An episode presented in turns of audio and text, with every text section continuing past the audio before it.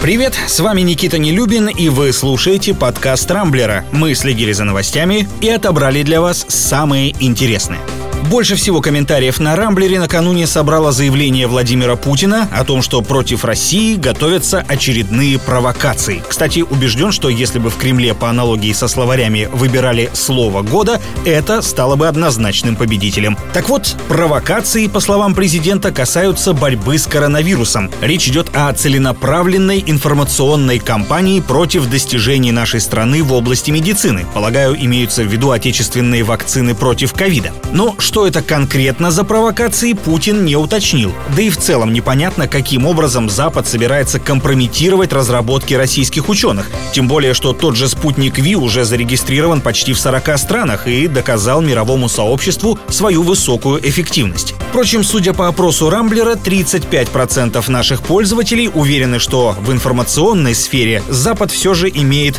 подавляющее преимущество перед Россией.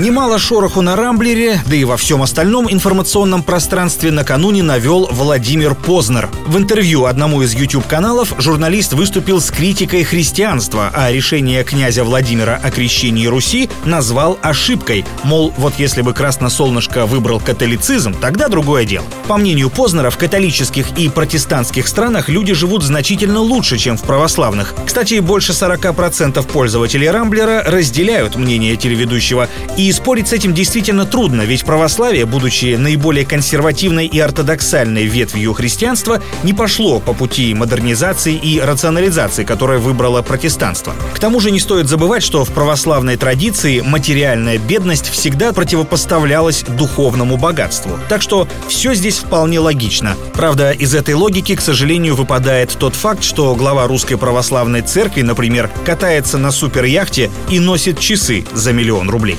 Peace. В России могут ужесточить наказание за оскорбление ветеранов. За это в обозримом будущем грозит до пяти лет лишения свободы и до 5 миллионов рублей штрафа. Соответствующие поправки в законопроект о защите исторической памяти накануне внесли депутаты всех думских фракций. Согласно документу, под оскорблением ветеранов подразумевается в том числе отрицание подвигов, которые они совершили во время войны. Это теперь тоже будет считаться одной из форм реабилитации нацизма. Конечно, я бы еще внес в перечень оскорблений потреблений ветеранов, например, низкую пенсию, качество медицинских услуг или жилищных условий, но боюсь, что такие поправки наши депутаты вряд ли примут, иначе сажать и штрафовать придется их же самих.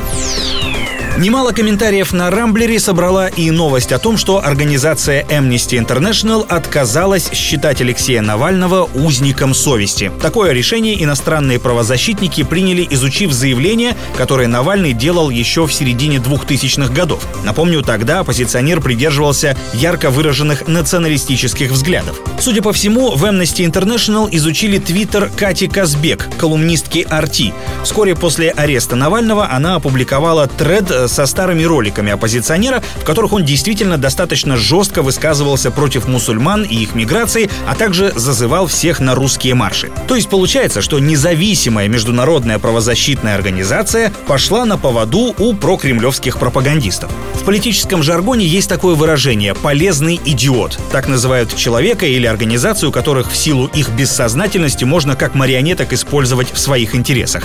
Кажется, к Amnesty International это определение теперь подходит весьма удачно. Но есть и хорошие новости. Кажется, на МКС скоро завершится космическая эпопея с дырками в российском модуле «Звезда», через которые утекал воздух. Да-да, трещин, как выяснилось, не одна, а минимум три.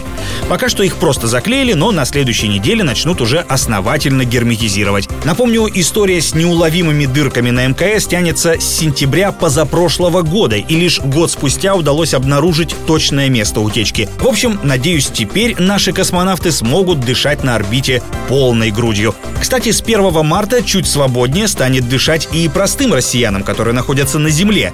Грузия вчера объявила о том, что со следующей недели открывает границы для туристов. Для въезда нужна будет справка об отрицательном тесте на коронавирус, сделанном не раньше, чем за 72 часа до прибытия. Правда, есть нюанс. Сухопутные границы пока останутся закрытыми, поэтому попасть в Грузию можно будет только на самолете. А прямого авиасообщения с Россией до сих пор нет, так что придется искать пересекать сложные маршруты.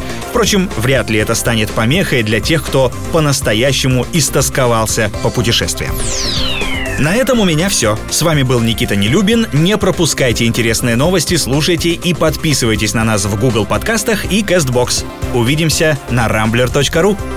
Счастливо!